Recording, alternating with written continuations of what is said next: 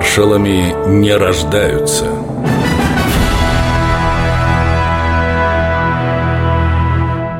Михаил Катуков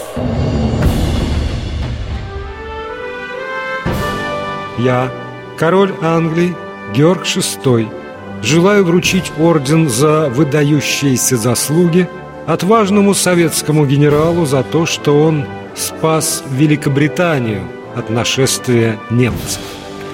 В годы Второй мировой наши союзники не раз награждали советских военачальников. Происходило это довольно-таки необычным образом. В Лондоне называли определенное количество орденов и медалей, которые могли предложить, после чего уже в Кремле подбирали достойных кандидатов. Пустые грамоты почтой приходили в британское посольство в Москве. Фамилии героев согласовывались по дипломатическим каналам, и только потом награды вручались лучшим из лучших. Катуков не исключение. Он стал кавалером английского ордена за выдающиеся заслуги.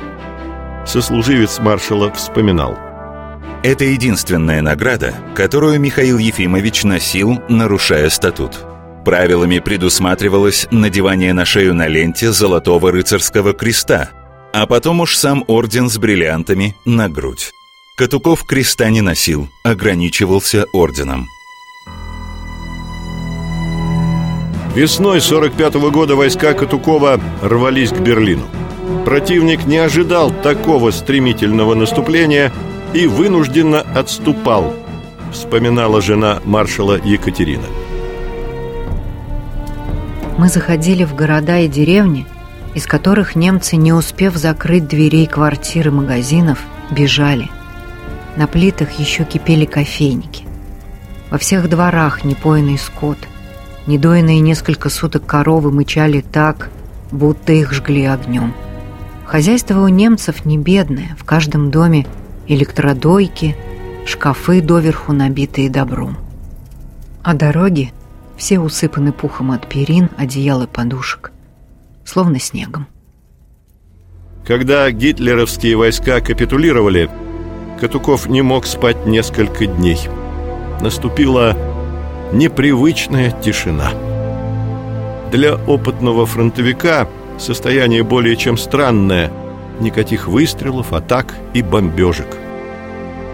В первый же день победы Михаил Ефимович приехал в военный госпиталь. Он хотел лично поздравить раненых солдат и офицеров. Считал, что так и должен поступать командир.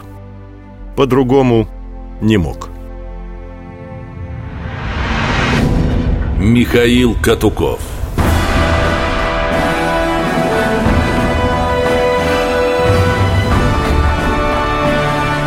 Маршалами не рождаются –